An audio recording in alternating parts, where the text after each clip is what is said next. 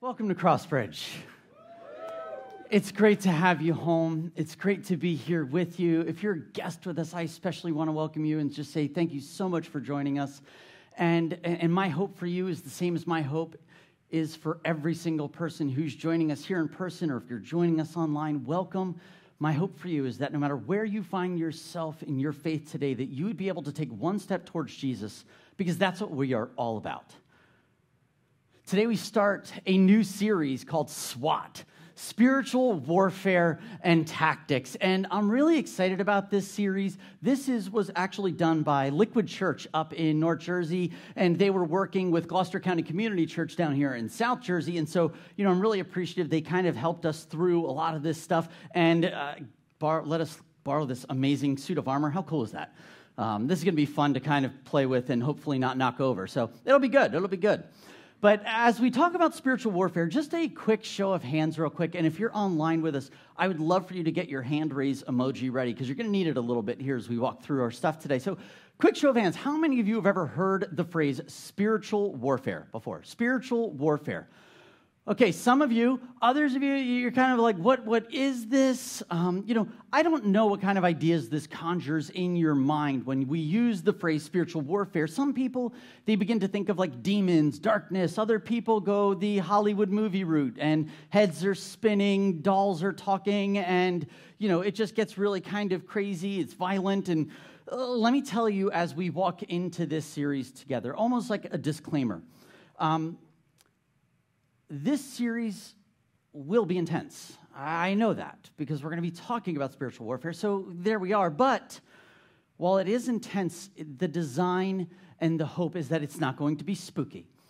Our goal is not to over sensationalize um, spiritual warfare and, and all of this, but the types of images that we have in our mind, um, I think for many followers of Jesus, if they're not put into a healthy biblical context, this is the reason we don't really want to talk about things like spiritual warfare because there is some uncertainty to it. There is some nervousness to it. We don't know what to expect. So, my hope for you and for me as we walk through this series together is that you will see that spiritual warfare is a part of every day of our life. Every day we are in battle. But I do want to tell you this take hope because we do not go into battle alone or unarmed. This series that we're going to be walking through is grounded in Ephesians chapter 6. And if you, have, if you have your Bibles with you, I'd love for you to turn to the letter to the church in Ephesus. Chapter 6 is where we're going to be for almost all of today. And this passage is one of the most important passages in the Bible that describes the armor of God, which is, you're looking at this probably wondering, like, cool, Jim, look at the giant suit of armor next to you. I thought we were in a school, not at the Renaissance Festival going on right now, right? And if you want to go to the Renaissance Festival, no, you can't borrow it, okay? I'm going to wear it later. Uh, what this is, this is um, a, a hand forged replica of a first century Roman soldier. When you think of a first century Roman soldier, soldier, this is what every one of them would be wearing. And it's, it's amazing because the Apostle Paul, when he's writing to the church in Ephesus, he has this suit in mind as he writes. So let's look at Ephesians chapter 6. And I'm just going to read you verses 10 to 13 where it says this Finally, be strong in the Lord and his mighty power. Put on the, if it's in italics here, would you read that with me? Put on the full armor of God so that you could take your stand against the devil's schemes. For our struggle is not against flesh and blood, but against the rulers, against the authorities, against the powers of this dark world, and against the spiritual forces of evil in the heavenly realms.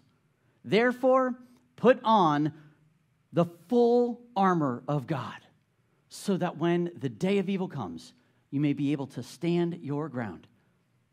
And after you have done everything, to stand. This right here is Paul's battle cry to the church in Ephesus, and I believe to all Christians.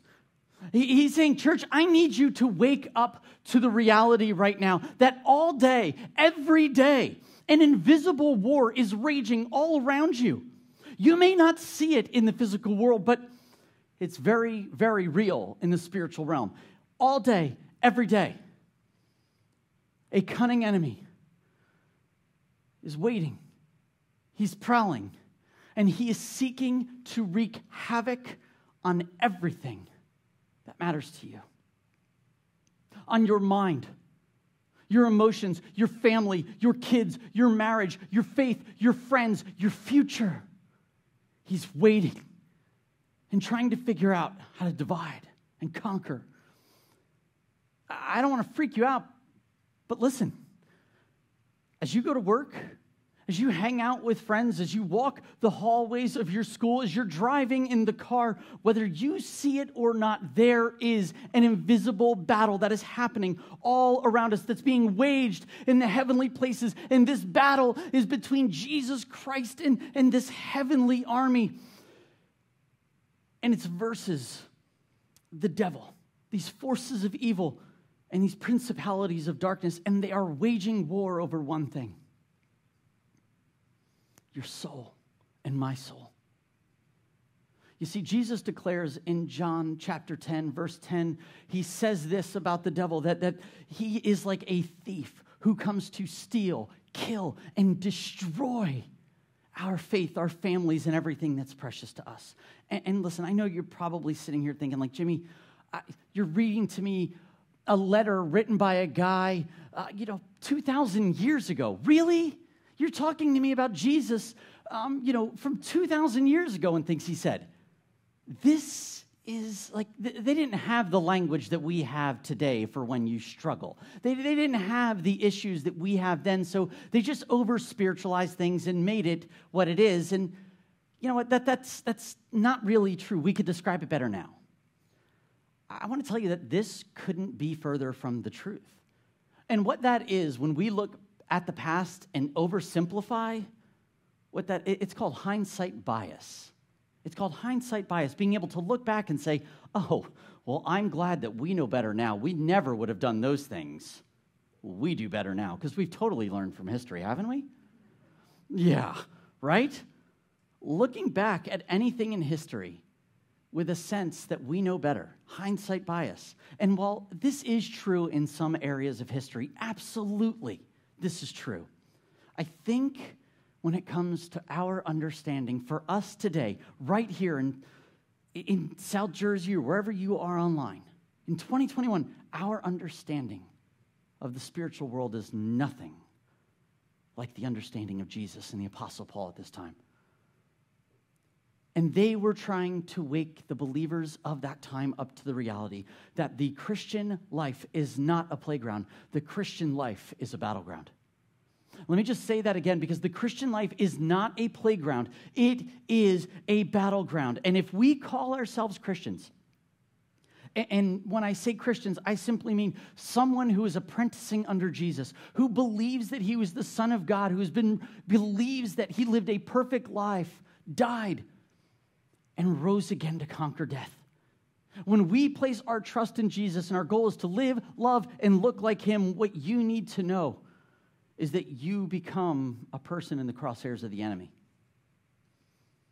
And this ancient enemy is out to distort, to lie, to tempt, and to destroy us at all costs. And you might be looking and saying, that seems so extreme, Jimmy. Like, are you, what are you talking about? Look at, look at the world around us right now. How many people died in a suicide bombing this weekend? Whether they trust in a God that you trust in or not, and every life is important, and yet they lie dead. Terrorism, wars, sexual abuse, scandals, racism, these things haven't changed and we've been working on them. Why haven't they changed? Who do you think is behind that? Come on. Think about your life personally right now. You know people whose marriages and their families are under attack like never before, whose children and teenagers are being led down a path of temptation that's so far from their faith. According to Ephesians 6, the Christian life is not a playground. It's what? It's a battleground. And don't freak out about this because I have great news for you. And that is, we do not go into battle alone or unarmed. We get both of these things. And I will tell you now the enemy, when he comes at us, the enemy, he will always fail when he meets a man or a woman who is armed and dangerous in their battalion. When they've got their coverage and they've got their weapons, he cannot win because he's already lost. So, my question for you, for me today, for our church, is how do you defend yourself? If we know this is coming, how do you defend yourself? How do you fight back? Well, Paul gives us the answer to that. Check out verse 11. He says to put on the full armor of God so that you can take your stand against what? The devil's schemes. You know, how many of you have heard that term armor of God, right? We put on the armor of God. If you've been um, part of a faith community or church, you've likely heard this. Well, put on the armor of God, put on the armor of God. You know, when Paul's writing this letter to this church in Ephesus, it's really uh, important to know he's under house arrest at the time uh, in Rome. And house arrest simply is he's sitting on the ground or somewhere in his home, apartment, whatever he's got there, is flat, and he's writing out this letter. As he's writing, there's a Roman guard who is at the door. So that Paul cannot leave. He cannot come and go at his leisure. And so I imagine as he's writing this, and he's like, you know, get ready, the battle's gonna be big, get ready to fight and make sure. And he looks up, and here, is a man standing in armor. And this is what he's looking at as he's describing to this church get ready to fight. And when you get ready to fight, let me give you a picture that you're probably already familiar with. And from verses 14 to 17, Paul specifically outlines each piece of armor for us. This is what's in our arsenal as followers of Jesus. Let's read Paul's list of armor, of weapons together. It says, Stand firm then with the belt of truth buckled around your waist. You know what? Can we stand together as we read? I feel like it might be a little better. You might get a little louder for me that way, all right? So, almost as loud as we were praising God, let's read his scripture that way. If it's in italics, nice and bold, will you? Stand firm then with the belt of truth buckled around your waist, with the breastplate of righteousness in place, and with your feet fitted with the readiness that comes from the gospel of peace. In addition to all of this, take up the shield of faith, which you can extinguish all the flaming arrows of the evil one. Take the helmet of salvation and the sword of the Spirit, which is the word of God. Amen. You can grab a seat. Crossbridge, these are the six pieces of the armor of God. And every single one of these are available to everyone who has placed their trust in Jesus. And what's cool is some of them are defensive weapons. When we have our shield, our shield is a defensive weapon, weapon against what? The enemy. When he shoots these flaming arrows at us, we have some defense. But also, we've got what? We've got some offense. And God says, This is the sword of the Spirit. Your sword is the word of God, the very truth that we base all of our lives on. This is what we use to fight back when temptation comes. And let me tell you, it will. For the next six weeks, what we hope to do is to teach you to use every single piece of this armor, to use every single weapon that God has given to us in every day of our life, not just when the battle gets hard. So we're going to go piece by piece each week to look at these together. Um, what do you do when you're at home? At work, when the battle's at school or your office, in those moments that you feel under attack and temptation comes, when the enemy starts to come at you with critical thoughts about who you are, with fear, with insecurity, with anxiety, with these high pressure situations, what are we supposed to do? We put on the full armor of God. And this series is called Spiritual Warfare and what? What's that last word? Tactics tactics. This, this means training. It means having some strategies, some techniques, if you will, on how to wield each one of these weapons for one sole purpose, and that is victory in Christ. And we all want victory, don't we? Come on, who's looking for a victory this fall? I, I, I, please, if you're not here and you're not looking for victory, can you teach me how you live victorious? Or it's time to wake up that there's a battle going on around you. And if we're not intentional about it, we lose. The enemy has this way of coming in because we need victory this fall, and we need victory in our marriages more than ever right now. We need victory with the battles that we have in our homes with our kids. We need victory over that daily temptation. You know that thing? That thing you don't want to tell anybody about that's been kicking your butt for months now, and you're thinking, I'll just work a little harder and I'll kick it. I'll get through this on my own. I know that I can do this. And we wake up every day and do what? We fail at that. We lose. Maybe you need that work, that victory at work, in your business, in your finances right now, where you, you're in a hole that you cannot dig out of. What are we supposed to do to get this victory? Is we put on the full armor of God. Today, I will not walk through any piece of this armor because next week we're going to start with the belt of truth, which is just going to be so much fun. But what we do today is to look and to make sure that we're all on the same page to understand that spiritual warfare is happening. That, that right now, whether you like it or not, we're going to war. And I know some of you are probably thinking, um, Jimmy, I, I, don't know the first thing about warfare. you know, um, I don't do that stuff. I don't think about those things. Yeah, I'm a financial planner. I'm an artist. I'm, I work in an office. I am not a warrior. I'm a student. I'm, I'm a school teacher. I'm not a soldier. Well, maybe at school it feels like a battle there. I don't know. Listen, it, it kind of reminds me of a, um, a scene from I'm going to dork out on you for a second, so you're just going to have to bear with me. Any Lord of the Ring fans out there? Okay, yes, thank you, Ben. I knew I'd get some hands. Thank you. Yes, I see that hand. I like how you're more excited about Lord of the Rings than reading scripture together.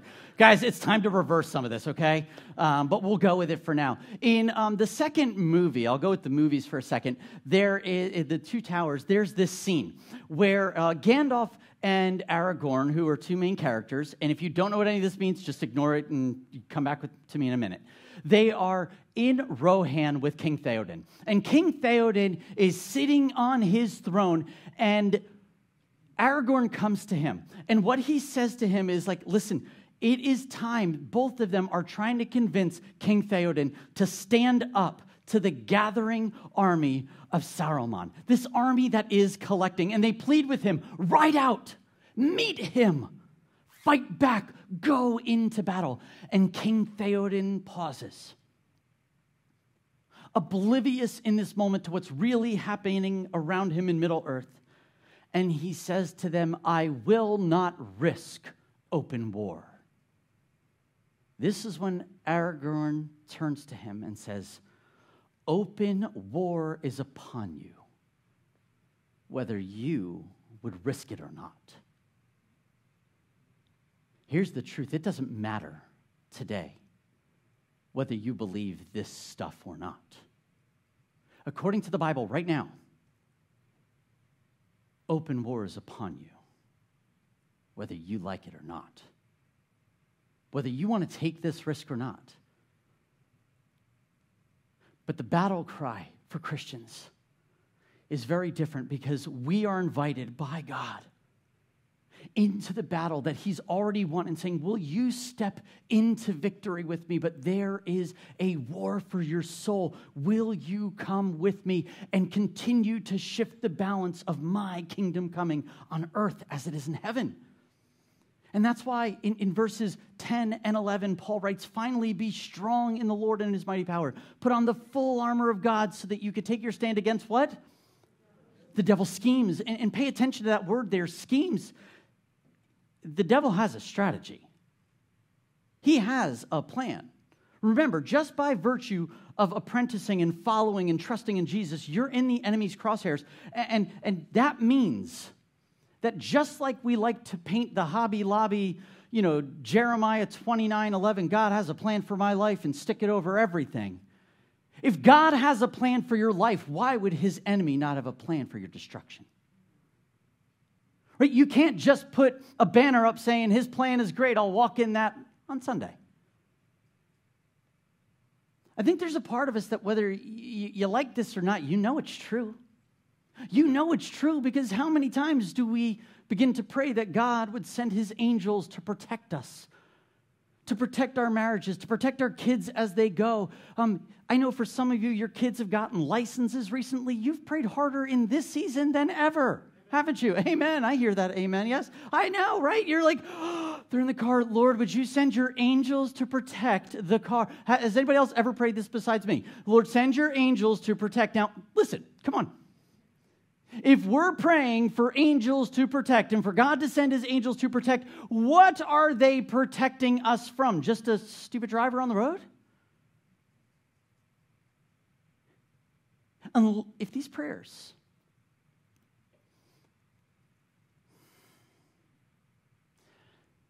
if we genuinely mean these prayers and they're not just empty words and requests that we pray like a superstition before we drive, if we genuinely mean this, then if there are angels we're asking God to send, why would there not be demons that are at war for us, whether you choose to believe this or not? Open war is upon you. It is. And the enemy, let me tell you, he watches us. He studies each of us. He's looking for soft spots. He's probing for the weaknesses in the armor that we're wearing. And his attacks are specific, they're strategic, and they are never, ever, ever fair. They are never fair. In the Bible, he's referred to as Satan numerous times, but that's not his only name. He has a, a multitude of names. One of his names is the accuser. This is one of his strategies that, that he tries to cripple followers of Jesus with condemnation, with guilt. He reminds you of that, that past mistake, that habit you can't break, and says, See, you'll never be able to break this. And he accuses us. And he brings us down with shame. You'll always be that way. You know, that's a lie from the enemy. But that's also another one of his names is he's the father of lies. No one lies better than Satan does. And, and he takes and he deceives us. Sometimes he gives us just enough truth. But just enough isn't truth, is it? It's still a lie. It's still a lie. And he takes this truth and then he tries to distort it so that our hearts begin to follow our flesh and what we want rather than what God wants. And we manipulate God's word to say, well, it could mean this, but it doesn't, does it? No. He lies. One of his names is the tempter. He has this ability to pinpoint our passions, which are not bad, but he pinpoints them so that he can tempt us to fulfill them in perverted ways that are not what God has designed for us. He sets up a customized plan and traps to trip each one of us up, to create distance, more distance between you, between God. And today, let me tell you that if you are feeling far from God, if you're feeling insecure in his love and grace and you can't get past that secret stuff that's eating you up, maybe you just feel down, weighed down every day by anxiety, by fear, by, by these condemning thoughts that come your way, and you're always discouraged. None of that is random. It's not, this is all part of Satan's schemes to keep us limping along or disabled in our life, that His plan is to cut us off from the tremendous, tremendous love and forgiveness and redemption that's available in Christ. And this is why I'm dead serious when I say that the Christian life is not a playground, it is a battleground. And when I say battle, I, I, think you know what I mean, so I will just make sure that this is not a battle in the physical way. I mean, most of you know, like, Jimmy's talking all this war talk. He's like a pacifist. Yeah, physically, absolutely. I'm there. But listen, not in the physical world. That's not where our battle is. It is in the spiritual world. Verse 12 says that our struggle is not against flesh and blood, but against the rulers, against the authorities, against the powers of this dark world, and against the what? The spiritual forces of evil. What is our, our battle against? Read that with me. The spiritual forces of evil in the heavenly realm. And that Greek word struggle, that's, that's highlighted there. Or that word in the Greek is, is pale, pale, which means to wrestle. I would love for you to have in your mind this idea of two people locked in a wrestling match. And for those of you who are a little older, I think Hulk Hogan and Rowdy Roddy Piper locking it in. You know what I'm saying? I see some of you back there. If you don't know who that is, you need to get into the, some WWF back in the day. Um, that's what it was really called, so just so you know. Listen, the goal of this struggle that we are in is so that one would pin the other that one would have victory over the other. And I have a feeling that there is a room full of wrestlers here today. That you've been wrestling this last season. Right now, can you think in your mind who, who's that person that you're just, you're so frustrated with? That person that you are wrestling with every time you're around. Who's causing those kinds of issues right now? What's the most pressing problem that you're wrestling with? What's that issue that you wrestle with every night that keeps you turning? What's the overwhelming circumstances that are, you are dealing with? Like maybe it's that conflict at work and your family, that, that health issue that you're wrestling through and don't know where the victory is. That debt, right? You know that is, oh, they're winning. What are you wrestling with? You have that in your mind? Listen, the truth is, whoever or whatever that is, this isn't your real problem. Sure, it's frustrating and it is a problem. It is there, but it's not the real problem. You see, people and problems that we experience with our five senses, they aren't the real issue because Paul says it to us. Our struggle is not what? Against flesh and blood even though you've got these wrestling matches with someone at work, at home, at school, they're not your real enemy. Let me say that again. They're not your real enemy. You may think that they're your enemy, but that's part of Satan's strategy for us. He tricks us into attacking flesh and blood people, thinking that they are the problem. We attack husbands in a home to say, you're never around. You don't do this. If you did that, we attack our wives saying, if you would just do these things or not do those things, it would be better. We attack our kids. If you would just, when they're older, it'll all be better. We attack our coworkers and we blame them for things or our bosses and how unfair they are. We attack the trolls online, even though they're not in the physical world for some reason, they get physical attention from us, don't they? We pound away on a keyboard that someone will never see. But the reality is, look at this. Our struggle is not against flesh and blood, but it is against the rulers, against the authorities, against the powers of this dark world, against the spiritual forces of evil in the heavenly realms. Everything happening in the visible, physical world has a source to a deeper wrestling match being waged in the unseen spiritual realm. Are you with me? Okay, I could see some kind of like, wait, what? Um, let, me, let, me, let me try to explain it to you this way. Uh, Will's, can I share a story? Okay. Um, so, Will and I get the privilege of traveling a decent amount together. And recently we were traveling and we shared a hotel room. And as we were checking in, um, you know, I, I went to check in. The guy who was bringing us to our room, he handed me a remote and the remote, uh, it wasn't for the TV, it was for the lights. And I'm like, who's a remote for the lights in a hotel room? Just flick it, right? And so I was like, all right, whatever. So I put it in my pocket, and like a great friend, of course, I never tell him about it, right? Um, so after you know a, a, restless night of sleep the first night, and then a, an unbelievably busy travel day where there's so much going on, we come back to the hotel room, and I see this remote. So I do what any good friend would do.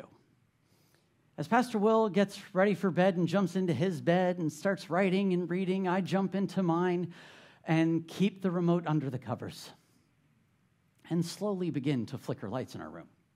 Why? Because that's what a good friend does.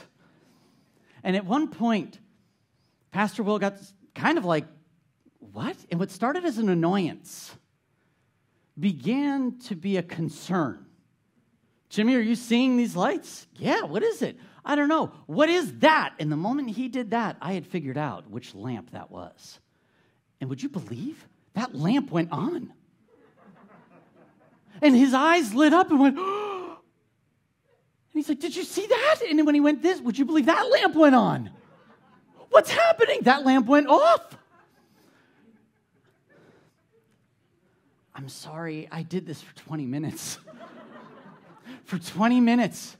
I had Pastor Will convinced that either a demon was in our room messing with us or that he had somehow gained magical powers to turn on and off lights. I did tell you to pray. You did. You did. You would you pray? Pray, Jimmy, pray. I'm like, you're a pastor too. You know, like and and, and I feel bad because my stomach hurts so hard from laughing, and he thinks I'm a horrible person because I'm laughing and not taking it seriously. But what it is, is the issue wasn't the lights, was it? That was never his problem. Underneath the covers in the bed next to him was a horrible man and friend with a hidden remote causing all of these issues. And I think that most of us spend all of our time focusing and distracted by the lights that are going on and off in our life. They're going on and off in our marriage and in our career, with our friends and in our finances. But if we never deal with the enemy who's holding the remote, we will never get control of the root issue that we are trying to deal with in our life. And yes, I realize that by telling that story, it makes me the devil in the story. this series, this series is all uh, not about freaking everybody out, but it's about pulling back the covers to see that the issue is not the issue. It's not the lights. It's about understanding and pointing out, I know who's holding that remote. So many people feel pinned down by this anxiety, these, this comparison trap that we get into, the anger, the fear, the insecurity. You know what you struggle with, and those problems are real, but they are surface issues and symptoms to a source of spiritual oppression from the devil himself. And what I have found is this that when it comes to dealing with Satan, when it comes to dealing with the devil, most disciples of Jesus tend to make two very big um, mistakes. The first is that we overestimate his impact in our life. I'm late for school. I'm late for work. I can't believe I'm late again. The devil has it out for me. I can't believe this many people leave for work at this time. I can't believe I missed the bus and it slipped through my alarm. The enemy must have turned it off. And no, no, no, no, no, no, no, no, no. You didn't turn it on. You stayed up till 2 a.m. flying through TikTok for how long to watch things that didn't matter. You had to stay up to watch the end of a game that you had no control over. That, that's why you're late. That's why you missed it. This isn't the enemy. Every sneeze, every sniffle is not a satanic attack. Don't over spiritualize these things. It's not the devil's fault. There's not a devil under every rock. But he is under some. He is under some, which is the second mistake that most Christians make, is that it was we underestimate his impact in our life. And it's easy to dismiss the devil as just an idea, as a figment of our imagination. We, we, we treat him like the boogeyman. In 1864, there was a French writer um, named Charles, and I'm going to butcher his last name, but it's like uh, Boudier or Boudelet, you know. It's, there's extra letters in there that don't matter. he actually wrote a short story called The Generous Gambler, and there's a phrase in that story that you would have never heard if it weren't for a character in a 1995 movie called The Usual Suspects. Verbal Kint says this as he's being interviewed The greatest trick the devil, devil ever pulled was convincing the world he didn't exist. I think our 19th century French author was way ahead of his time and understood more about our time because I believe that we have intellectualized away Satan, that we've reduced him to a nothing, an idea, when the fact is he is a dangerous enemy who his speciality is to harass, to intimidate, and to bully believers at vulnerable moments in their lives. And this series is about pulling back that cover and saying, I see you and I'm watching you, and I'm tired of you flicking the lights. I'm tired of you messing with my life, your schemes, your tactics, all of these things that you've been doing. The time is now for that to stop. I'm putting on my armor. It's time to fight back, not by my power, but by the power of the living God. Amen? Paul says, listen, do not be afraid. Do not be afraid, but you need to be on guard. Don't underestimate the enemy, don't overestimate the enemy. He has influence in this world and influence in our lives, but do not despair because while the enemy is absolutely out to steal, kill, and destroy, he is no match for the resurrection power of Jesus Christ. He's not. And it's important for you to say this. If you're writing things down, you write this down because Satan is God's enemy. He is not his equal. Don't give him too much credit. He's finite being with limitations. He's not a peer to God. He's not a counterpart to God. He's not the yin to God's yang. They are not equal. They have never been equal to Jesus Christ. There is no equal. We got to stop treating him like he's an equal. Only God is omniscient, meaning that, that he is all knowing. The devil cannot read your mind. Only our God is omnipotent, meaning that he is all powerful. He has the capacity to work miracles. The enemy cannot do that. He only counterfeits and copies what he's seen God already do.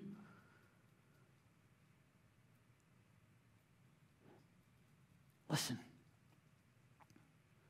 as Christians, we have been redeemed by the blood of Jesus, and we are called to step into the full riches, the blessings, and the armory of heaven. And this series is about exposing our enemy together declaring victory because of Jesus on the cross who has already won. Listen, Satan is going to be persistent, but he's a punk. And you and I have the power over him because God does not send us defenseless into our fight. And that's why he gives us this gear. And Paul's final command to this church, and we'll close with this is he says, and pray in the Spirit and on all occasions and with all kinds of prayers and requests. With this in mind, be alert and always keep on what? Praying for all the Lord's people. And if you look in that verse, Paul has mentioned three times that we are called to prayer. And while there are six pieces of armor here, prayer is what activates the armor of God. When we commune with God, and we pray, we're asking Him to put this on us, to take us into battle and to prepare for us. And when He calls us into prayer, this prayer is not alone. This prayer is pray with God's people. And hear me, this series is meant to be journeyed through with each other. If you come on just Sunday mornings and that's it, and you're just going to be here, that you're missing out on a huge piece of this. You will get something, I promise you, but it will not be the fullness of this series that you could get. For the early Christians, it was unthinkable to go into battle alone. Every time they stepped out into their culture, into their world, they would be surrounded with their brothers and sisters because it was hostile. Please don't make this a series you do alone. Let's walk into this together because I know the truth is there's times that I forget the sword of the Spirit. And I am so thankful for brothers and sisters who know the word, who say, Jimmy, remember the weapon you're holding. And when my arms are too tired to hold up a shield in defense, I have them next to me holding and behind me watching. And when they get tired, I step in. You see, you cannot do this alone, and I cannot do this alone. We need each other. So, once again, let's follow the example of our Savior who surrounded himself with 12 guys. It's his squad, his comrades, his troop. whether you like it or not, and whether you would risk it or not, war is upon you. Will you choose to sit where you are and let battle take you? Or will you join me in fighting back? We get victory in Jesus, and we do this together. Amen? Amen. Today, as we celebrate communion together, if you have communion, I would love for you to take that out. I'd love for you to have the picture of Jesus surrounded by his disciples. And if you don't have communion or you didn't get one, there is, um, Bill has the bucket right over here. You can just raise your hand and we'll make sure that you get one. Um, and as he sat at that table, what I love is that there is no doubt in my mind, no doubt, this was the most difficult night of Jesus Christ's earthly life. And what does he do that night? Our Lord and Savior, Jesus Christ, the one who claimed victory for us all, invites his best friends into battle with him. At a table, he commands them to remember me. Never go into battle without me being on your brain. After dinner, he invites them to prayer because the battle that's coming is difficult in the physical and spiritual world. And when we celebrate communion, we celebrate with our brothers and sisters fighting alongside us. Amen? We celebrate how Jesus claimed a victory that we could never claim for ourselves. Amen? We celebrate with the bread and the cup the night that Jesus won the battle for us. I know that the enemy thought he won that night. I know that. The moment Jesus died, I, I imagine him going, Gotcha. I won it. It's like, yeah, you won that battle. Oh, the war is a different story. And on the third day when Jesus rose, we remember not a defeated Savior, but today we remember a risen Savior. So, would you stand with me? And I, I love how Brett led us last week in celebration. And so today, would you break the bread with me in remembrance of Christ's body broken for us?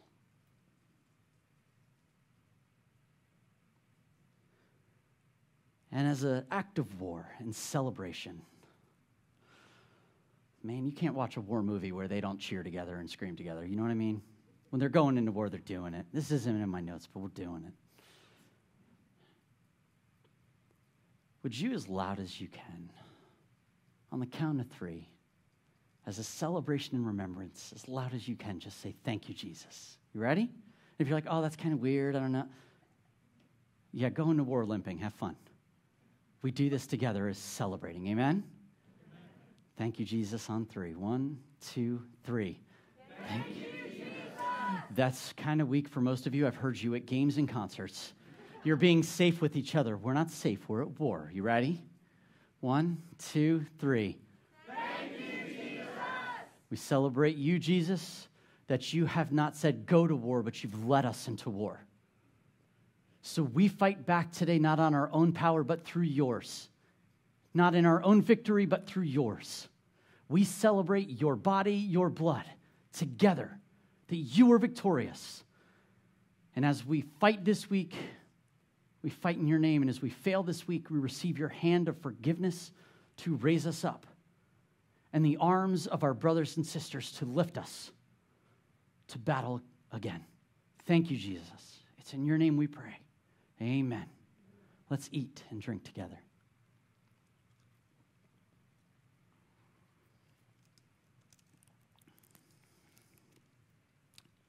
Today, may you go in the victory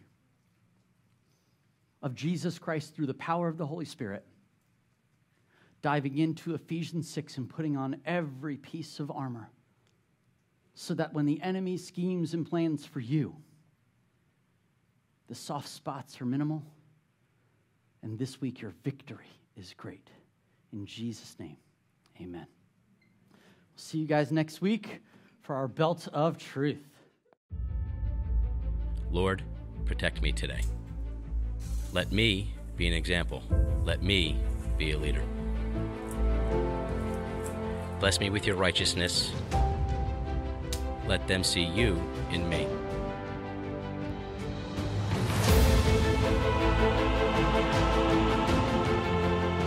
God, I need you right now. Help me out of this mess. Help me take a stand against the devil. Help me stand my ground. Please lead me away from this temptation. Deliver me from this evil.